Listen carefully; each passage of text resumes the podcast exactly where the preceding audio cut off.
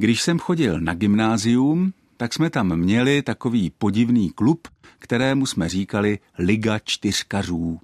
Byla to vlastně taková postpubertální machrovina a spočívalo to v tom, že se členové této ligy vůbec neučili a nepřipravovali do vybraných, tedy do těch méně zajímavých předmětů. A cílem bylo při každém zkoušení nebo testu dostat právě čtyřku. Pouze na základě přirozené inteligence, všeobecných znalostí a, v neposlední řadě, také empatie a výmluvnosti. Z nějakých důvodů Liga čtyřkařů záhy zanikla a není to žádná škoda. Ovšem to samotné slovo čtyřka to stojí za češtinářský komentář.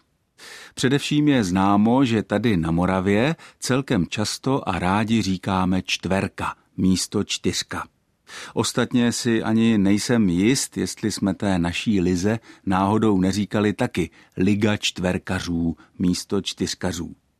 Zatímco dnes je slovo čtverka zcela určitě moravský regionalismus, dříve, třeba před stolety, to zřejmě nebylo tak výrazné. Slovo čtverka s významem číslice čtyři má samostatné heslo v příručním slovníku jazyka českého. Doklady na slovo čtverka ve starší beletrii i v naučné literatuře jsou poměrně hojné. Uveďme si například, že slovo čtverka se objevuje mimo jiné v beletristické příloze tzv. výdenských novin. Ta příloha se jmenovala Prvotiny pěkných umění a v jednom článku, který vyšel v roce 1814, tedy před více než dvěma sty lety, tam čteme, cituji.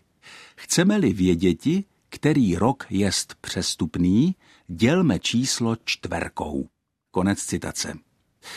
Existuje i varianta čtyrka, kde je místo hlásky ř hláska r.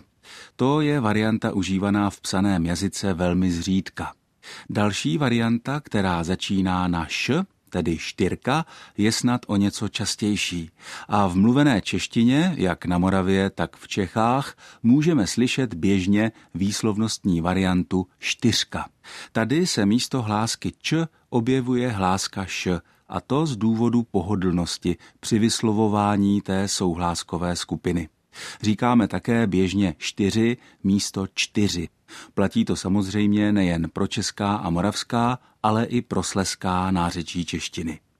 A poslední poznámka se týká skloňování číslovky čtyři. Od posledních změn v kodifikaci češtiny, tedy od roku 1993, existuje takzvaná dubleta ve druhém pádě.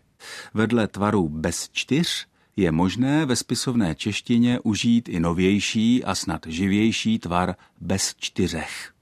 V zásadě to odpovídá i stavu v českých nářečích, jak je zachycuje příslušná mapka ve čtvrtém svazku Českého jazykového atlasu. Od mikrofonu ze studia Českého rozhlasu v Olomouci se s vámi loučí Ondřej Bláha.